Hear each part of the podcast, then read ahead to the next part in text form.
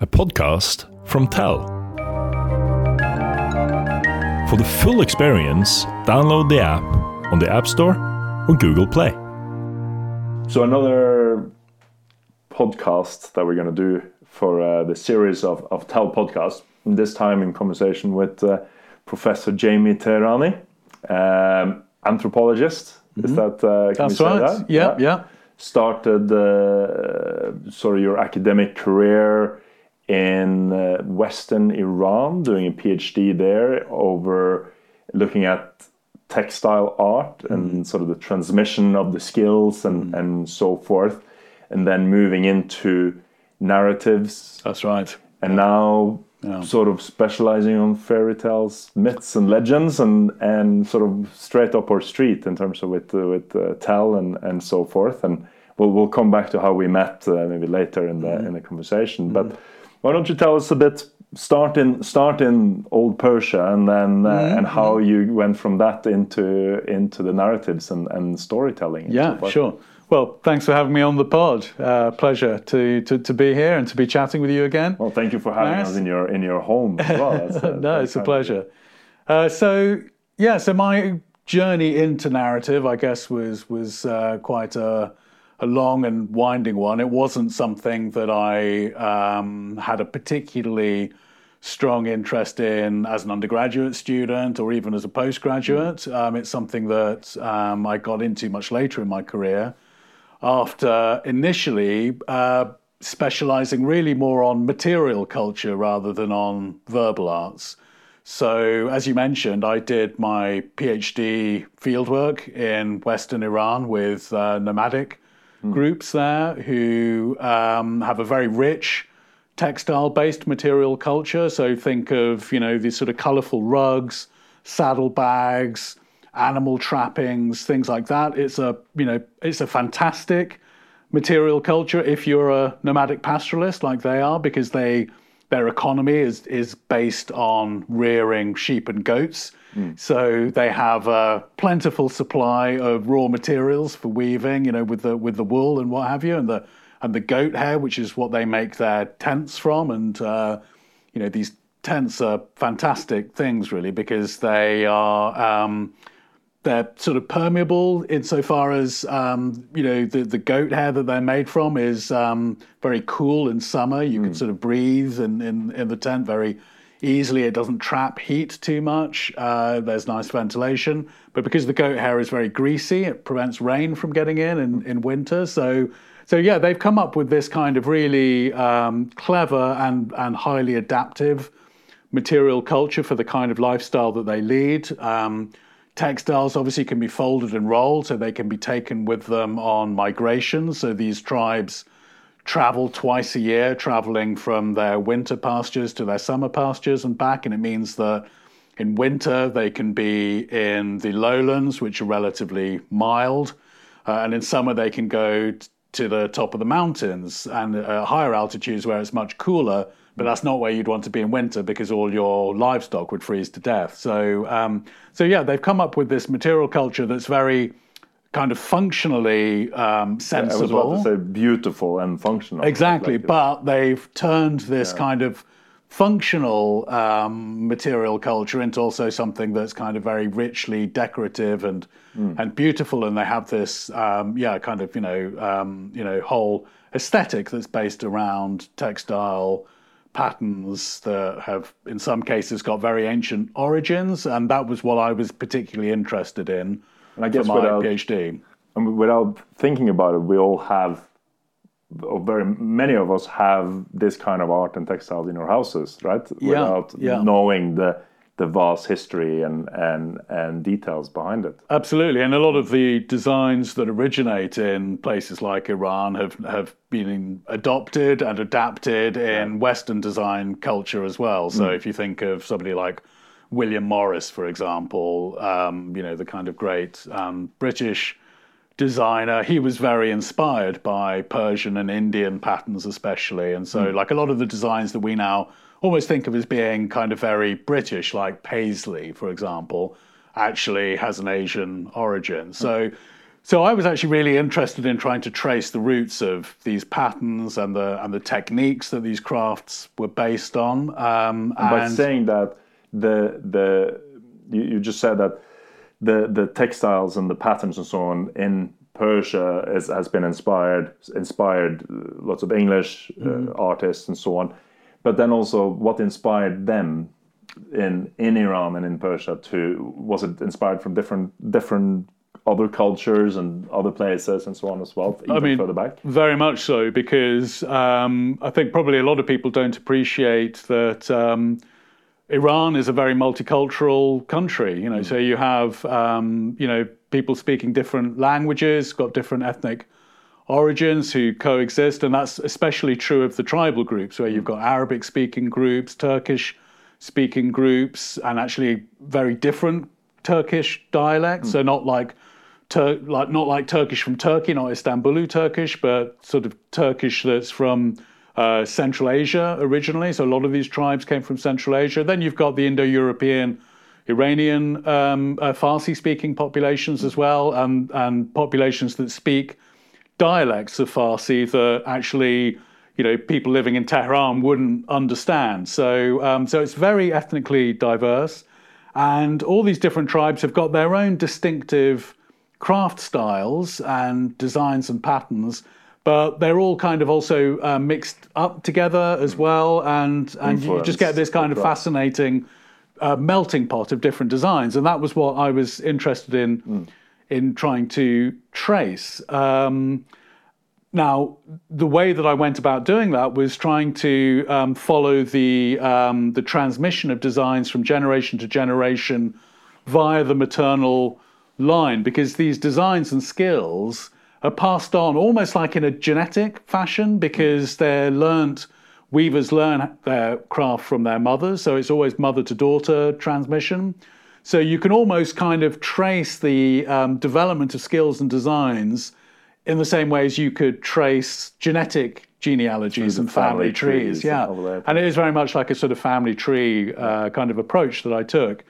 Um, was it familiar was it sort of the the skill or a certain pattern was very much related to that specific family and how it came down as well would you say or? well uh, usually they were uh, the, the patterns weren't necessarily uh, just just within a, a, certain family but certainly within a tribal group yeah. because the in uh, most of these tribes what happens is that uh, women when they grow up they'll uh, marry a man from another camp or village and then they'll move to that camp or village so you get within a tribe, you get women actually moving quite a lot over the course of their lives, yeah. and, and they'll go to a, definitely a different village or camp after they get married from the one in which they were raised. So they learn all these patterns from their from their mums, but then they go to another camp and transfer it and transfer it to other yeah. women who are in that camp because they do learn from their neighbors yeah. and friends and and and you know the their in-laws as well.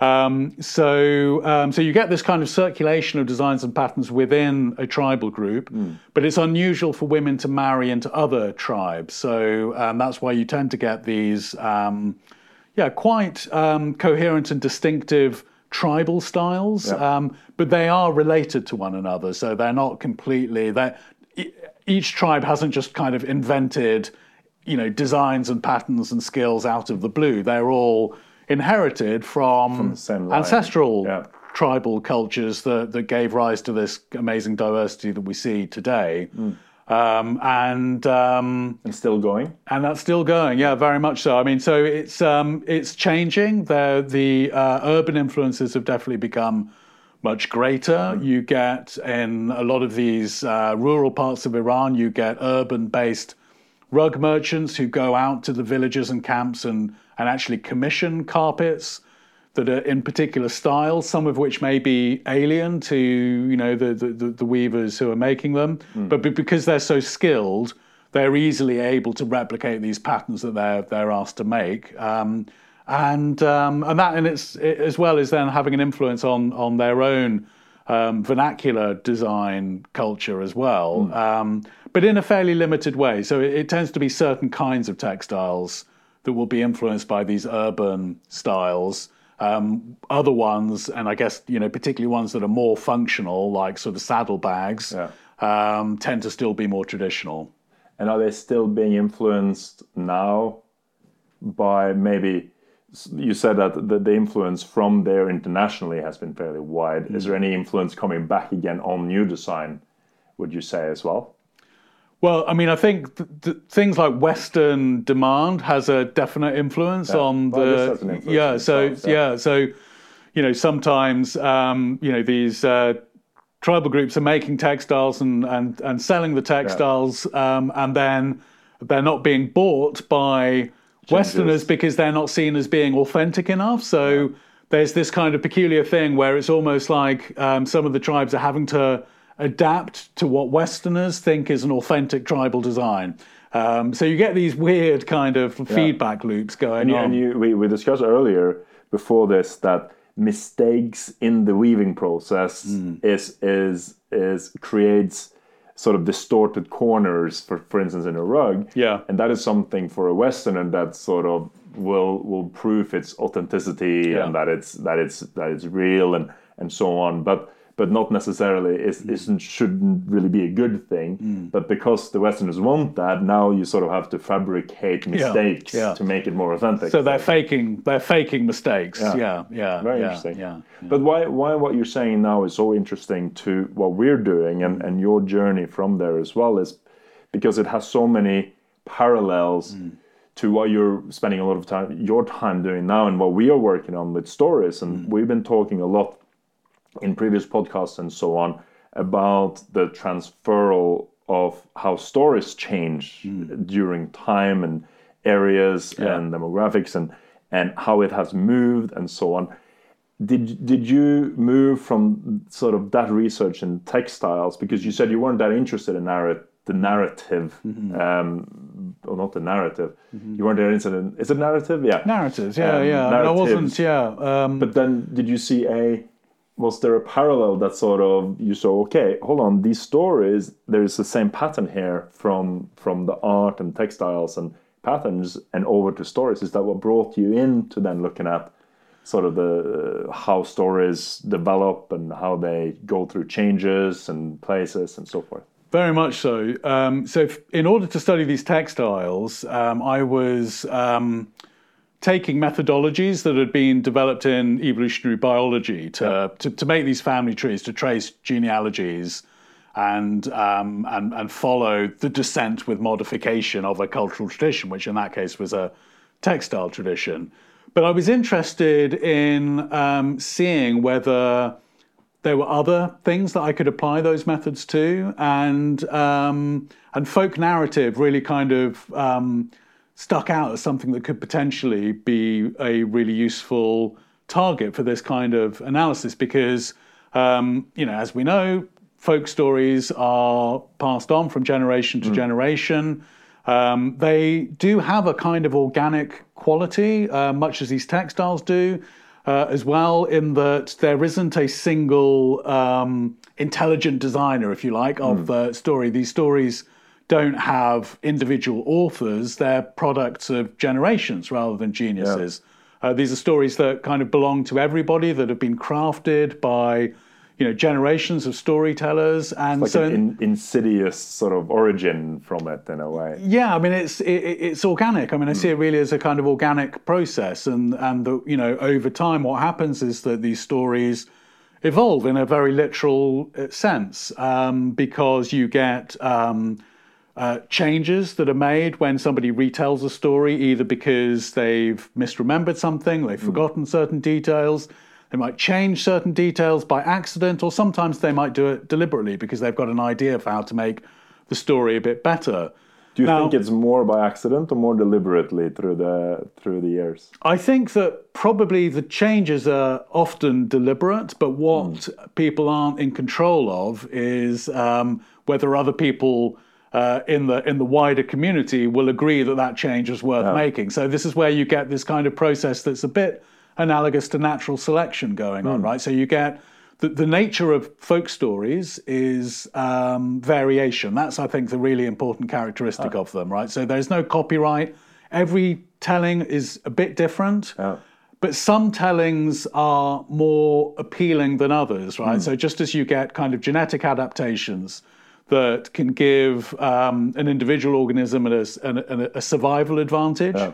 With stories, you get, and particularly with folk stories, you get changes that might be made to a story that make that story more catchy, more appealing, that make more people want to tell that particular version of the story mm. than other versions they might have told. And what happens is that then that version becomes the, if you like, dominant strain in the population um, and that's the one that gets then transmitted to the next generation. So this is how you get this yeah. evolutionary process happening over generations. So um, it occurred to me that this could be a really interesting area f- f- to try and apply these kind of evolutionary biological methods to try and reconstruct storytelling traditions and lineages, um, and um, and it turns out actually that it works really well, and um, that hmm. that, that uh, you can same you can, patterns sort of arise between. Yeah, absolutely. Yeah, yeah, and you can do it, um, you know, at, at, a kind of international scale, just yeah. as with the textiles, as we were saying before. You know, we know that a lot of these traditions don't even come from Iran; they've often been mm. brought into Iran by the ancestors of these tribal groups from places like Central Asia hundreds and hundreds of years ago. Mm. You get the same thing with stories. Stories often traveling, sometimes being brought with people as they migrate. Migration is definitely a very important factor in helping stories to spread around the world. Mm. But stories can also spread um, independently of people. People tell stories to their neighbors, they tell stories to people they interact with. Um, and in that way, stories can spread from village to village, from town mm. to town. Eventually, kind of crossing whole countries and even even continents. Um, but obviously, this is a kind of difficult process to reconstruct when you're just using the available written record um, because uh, most folk stories haven't been, mm. almost by definition, haven't been written down. They're passed yeah. on orally in the main. So this is where you get a kind of problem if you're using conventional literary or historical methods that there just isn't a very good record of, of the past. It's very difficult to try and yeah. trace, you know, well, where did this story come from? Mm. How did it change? Um, which is where we can use other kind of statistical methods from biology that can help fill those gaps in just the same way that biologists have had to do with the history of life because you know as we you know in the case of biological species only a tiny fraction really Missing links in yeah. between um... We've, the fossil record you know there's only a tiny fraction of species that have ever existed have left any trace in the fossil record most of the time the missing links are just that we have no idea actually what these mm. species were when they existed what they looked like how they behaved we have to try and infer that um, from their descendants you know kind of basically taking the information yeah. about the past that's been preserved through the mechanism of inheritance from these genes that um, have been passed on from generation to generation. I mean, in our bodies, our genetic code um, tells the story of our yep. species history, and um, and similarly with things like folk tales, you can see how the little mutations in the story can be used to to to trace, you know, where those stories came from, how they traveled, how they changed over time and and place. But you have very little to work from, really, because because as you said, they're oral stories. Mm. And if you can imagine how many million times one story has been told from one person to another, from from from a father to, to kids and, and so forth, and how few times it's actually been written down. Yeah. And if you look back in the past, it's yeah. only those very, very, very few written down versions right. that you're going to get, which is like a drop in the ocean, really, yeah. in terms of the the big picture of it. But I guess you can you can see you, the only thing you can see is that it mm. has changed mm-hmm. a lot, but hard to see the different the different changes and when and how it actually actually happened. It's certainly difficult to see it, see it in the written record or the or the historical yeah. record. Um, we just get snapshots from time to time. Mm. Um, you know.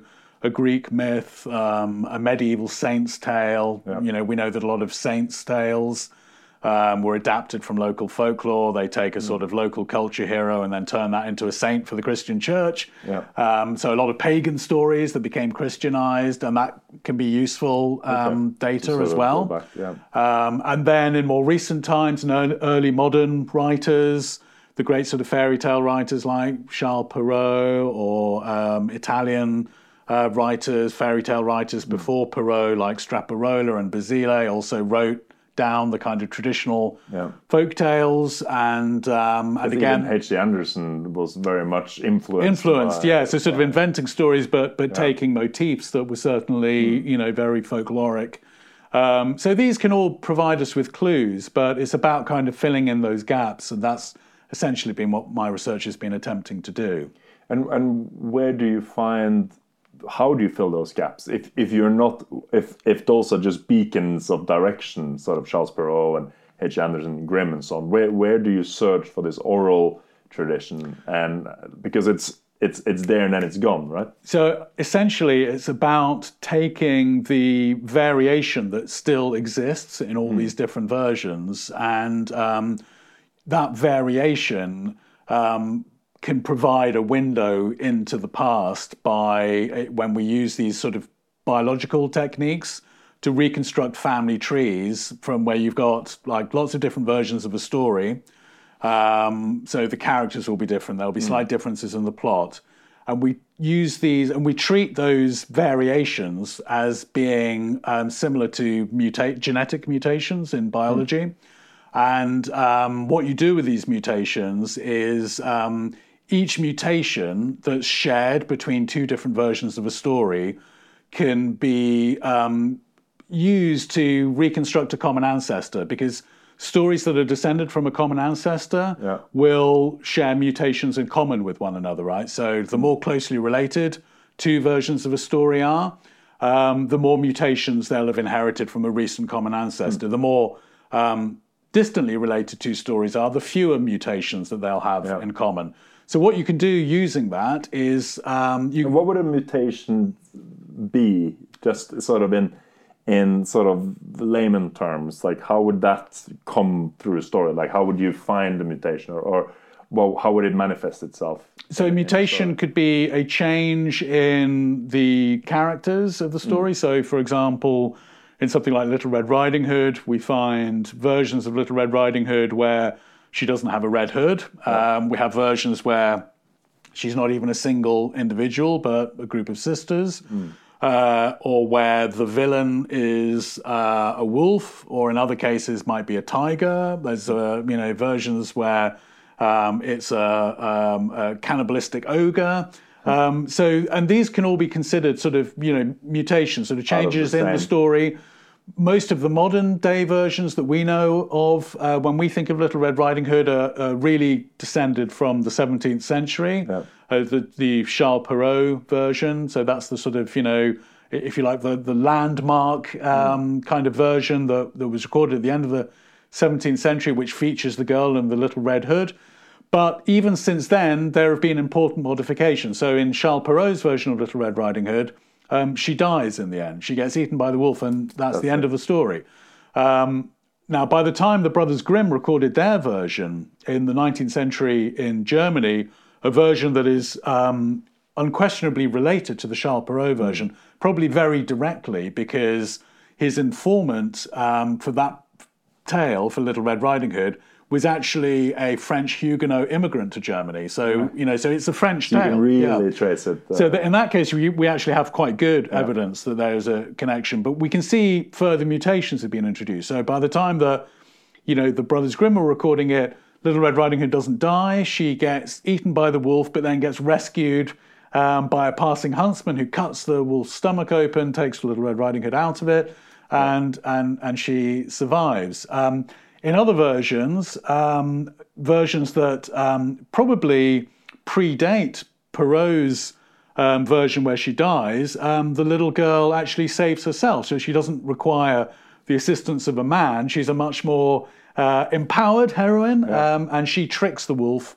Um, she tells the wolf basically uh, when she realizes the wolf isn't her grandmother, she says, "Oh, I really need to go and pee pee." And uh, the wolf sort of says, "Oh, you know, do you really need to? I mean, just you know, do it in the pan." And then she says, "No, you know, maybe actually it's not a pee pee. Maybe it's you know, maybe it's something else." And the wolf says, "Okay, right. In that case, just go out into the woods." But he ties a rope around her ankle. She goes out into the yard and and then cuts the rope, ties it around a tree trunk. So the wolf is tugging this rope to see where she is.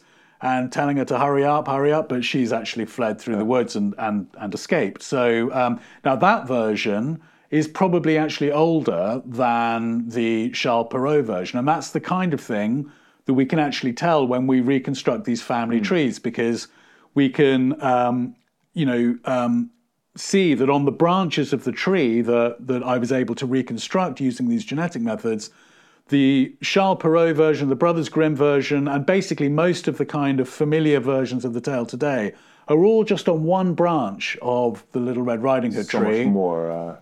And if you look at the other branches, there are other things going on, and because there are other things going on, like her escaping herself, yeah. you know, not being killed, um, versions that we find in actually other parts of the world, including East Asia, um, where the heroine also doesn't uh, die but manages to escape, mm. often with her sisters.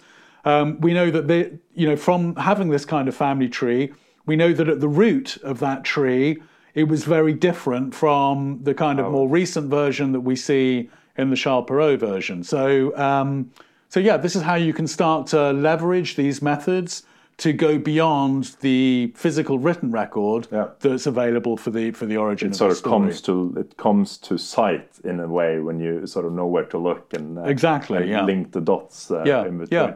Yeah, you follow that. You get you just sort of you know follow the tree. Yeah. I mean, the tree becomes a kind of um, can can yeah be a, a guide as to you know what was going on in different parts of the world and different versions of the story and, yeah. and older versions of the story and you just follow that trail all the way down to the root and and obviously the closer you go to the root the less information you have mm. um, because you do get this kind of wastage over time there you know are elements of the story that have probably just gone entirely extinct from from the kind of very early versions mm. you know there are lineages that, that that have just kind of hit dead ends and not gone anywhere so I'm by no means saying that we can recover a full history of the story, but these methods can be useful for um, filling in some of the gaps in the written record, and, and, that's essentially what I've been trying to use them to do. There's so many things within what you just said that I want to sort of jump into and mm. sort of and sort of maybe ask questions around. And and one of them is what you said with with Red Riding Hood and the different versions and here in sort of the the, the Charles Perrault, the the Grimm versions. Mm. Well, in the, in the Charles Perrault she dies, mm. and in the Grimm version she's she's saved by a man, you know, mm. and and very often in in the European versions. Mm. It's like a man's world, and, and the, the prince yeah. saves the day. Mm. The, the the the woodcutter comes and saves the, the the little girl who's helpless. But then you mentioned that in some other stories, she helps herself. Yeah. Would you say or can I assume that the version where because the stories and the mutations are are also a a a mirror or or um, what's the word I'm looking for? Um, it's a it's a fraction. I'm not sure if that's the right word either, but uh-huh. but it's it's it's it mirrors the the society that it comes from. Very much, and so. and yeah. in Europe, especially in that time, it was very much of a male dominant society. Mm-hmm. And the story of of Red Riding Hood, who mm-hmm. sort of helps herself and so, would you think that that came from maybe a society where women at that time stood stronger and and it was different, mm-hmm. and and that the whole sort of fact that you mentioned, you said once, sort of this long accumulated knowledge. Uh, yeah, was such a good way of saying it. That there is so much to learn back from from these stories again to today, right? Yeah, How yeah. things have changed. Uh, I mean, you're 100% right, and it goes back to the um, you know the, that analogy I drew with with natural selection. Yeah. Um, so in in biology, um, organisms have to adapt to their physical environment, the ecological environment. Mm. In the case of stories, they need to adapt to well, partly to the human mind and what we find mm. kind of easy to remember and and motivated to to to you know pass on and, and transmit to others but also to the to a social environment mm. as well. So you know, stories usually have messages in them, and um, the, the the messages that are encoded in the stories have to be relevant to the society in which those stories are told and, and retold. So, yeah, where you have a very patriarchal society, you're going to find stories often have got strong patriarchal yeah. messages, um, and um, and maybe in more egalitarian societies where there's more gender equality, you'll find that um, very much de-emphasized, um, or indeed, you know, you'll have um, other, if you like, what we might call today sort of more feminist messages being um, promoted mm. through stories. Now, of course, um, even in the oral versions of Little Red Riding Hood that predated um, Charles Perrault, um, those societies would have been you know pretty patriarchal societies. Mm. I think the really important difference is who is telling the story. So um, in oral tradition, a lot of these stories are told by women and they're passed on by women. So right? even if you're you know so if you're a woman in a patri- patriarchal society. You, you, want to put a little bit on your mark. Well, so. you can. It's a way to subvert yeah. these sort of patriarchal norms as well, okay. right? so there was almost rebelling through stories and, and folk tales. So, so, so there's a big political message. I mean, that, that, and that always happens yeah. in stories. So we often find even you know cases where the same story might be told from a from a male perspective or a female mm. perspective, emphasizing different things in the stories or changing elements. Yeah. To you know, because people are always telling stories from their particular viewpoint, and often even with the aim of trying to influence other people to see things in the same way as you see see them. I mean, this is why stories are such you know powerful instruments in you know in in you know whether it's religious evangelism yeah. or political messaging or, or whatever you know we are very um, you know easily seduced by by stories so stories you know we'll have these messages and and the messages will reflect the values of the teller and um, the values of the teller may not be the same as the dominant values of the society at large so by saying that the the quality or, or who the teller is makes a huge difference for makes what the story a huge will difference. be delivered. And and, well. and and I think this also really underlines the value of um, variation and diversity in in, mm. in, stories. So I think that one of the um, you know quite sad um, um, um events that happened with these a lot of these fairy tales becoming primarily um, a literary um, like a genre rather than an oral genre. Yeah, yeah, is that they became more um, controlled. They, they, you know, so basically what we see is this. Uh, with Little Red Riding Hood, all these really fascinating oral versions that you know often told by women, mm. you know, which feature this quite sort of um, yeah empowered heroine at the heart of the tale. When these story, when the same tale suddenly becomes told by basically male writers like Perrault and then the Brothers Grimm later on and so mm. on, suddenly they become a very different kind of story and um, become much more patriarchal, become much more. Uh, I mean, people have said uh, uh, Jack Zipes, who's a who's a you know a f- very famous uh, scholar of Little Red Riding Hood, has talked about how the story. Um, a scholar of Little Red Riding. Hood. Yes, yeah, very much. So. Well, I mean, he's a he's a folklorist, fairy tale yeah. scholar, scholar of the. But that just shows how deep it goes, right? Yeah, like, I mean, he's written you know uh, you know books about Little Red hmm. Riding Hood, and um, one of the really interesting um, you know um, um theories that he proposes is that um, Little Red Riding Hood becomes a story about victim blaming when it's in the hands of these male storytellers, mm. right? So it goes from this story of a uh, young girl who is um, targeted by a predator, but manages to figure out what's going on and and rescue herself. Mm. Okay, you know, so you can see all kinds of powerful resonances yeah. with you know even society today. This is why this is such a great story that's yeah. like stood the test of time.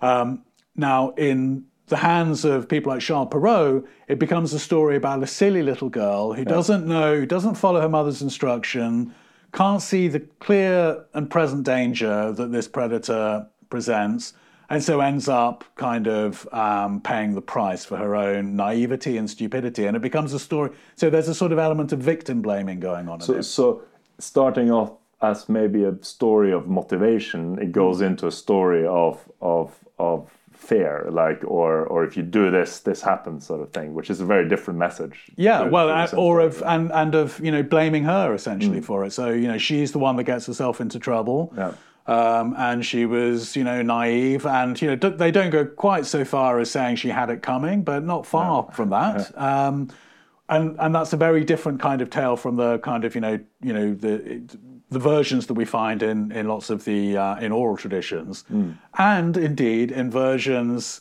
that have been told um, today. So you get sort of you know modern film versions mm. that are well, either directly based on the Little Red Riding Hood story or are very clearly kind of inspired by it. Like uh, there's a great version called Freeway. Um, there's a uh, Hard Candy, which I think is mm. really terrific. Um, very kind of gory and um, yeah, you know, sort of quite intense version of the story. And then um, recently, the Hollywood blockbuster Red Riding Hood, which got loads of criticism uh, in the media for not being you know, authentic or not being kind yeah. of traditional. But, but, there is no authentic. Exactly, right? and I think that's where you know mm. people often miss the point about you know traditional stories mm. is that you know they there is no single version. There isn't a copyrighted version. There mm. isn't a you know an author you know who you know has the last say on on how that story is supposed to be told. You know these stories are supposed to vary. They're supposed to reflect you know different perspectives according to who's who's telling the story, and that's hmm. an incredibly valuable thing. And actually, you know, in many ways, these modern versions, particularly film versions of, of Red Riding Hood, and and of course I've forgotten, you know, haven't even mentioned the Angela Carter, famous Angela Carter feminist retelling, which also features an empowered heroine. Angela Carter was a, a feminist writer and and it of course makes sense to make then um, Little Red Riding Hood, you know, not dependent on yeah. a man to rescue her, but for her to be the kind of clever one who outwits the wolf. Um, and in, in many ways, you could argue that these modern versions are you know, a throwback to how the story always was. Even, yeah, um, even before, yeah, or, yeah. or, maybe it changed before that. Exactly. Well. So, so if you want to sort of, you know, have an argument about authenticity, you could make the argument that actually these versions are more authentic because than, they're older than the Perrault version yeah. and the Brothers Grimm version, and, and, and so on. But I wouldn't even go there. I wouldn't even. I don't think it's we should be having a, really. We shouldn't be talking about authenticity in folk tales. Um, that's my view. Maybe maybe these stories are more like templates that it's it's up to us now to fit it fit them to society so that they become popular so that they can give the message that that they should be giving in yeah, yeah. in the time as well and, and and and also what we're trying to do with with tell that you've been such a fantastic motivation for us as well because we are we are trying to do something that hasn't been done for, for, for through sort of or medium ever i guess mm. and and retelling these stories mm. to fit a a different society than Charles Perrault. Yeah. And and very often when our authors come in, say, okay, they've they've sort of retold the story based on Charles Perrault. We often go back, no, no, no, let's let's it's not based on Charles Perrault. It's mm-hmm. it's it's it's based on the template of the mm-hmm. story, and we want to make it fit fit today. If it's mm-hmm. modern or it's still a classic or what, what time it's set doesn't really matter, but sort of yeah celebrating the heroines and not just the heroes in the story and and and so forth a podcast from Tell.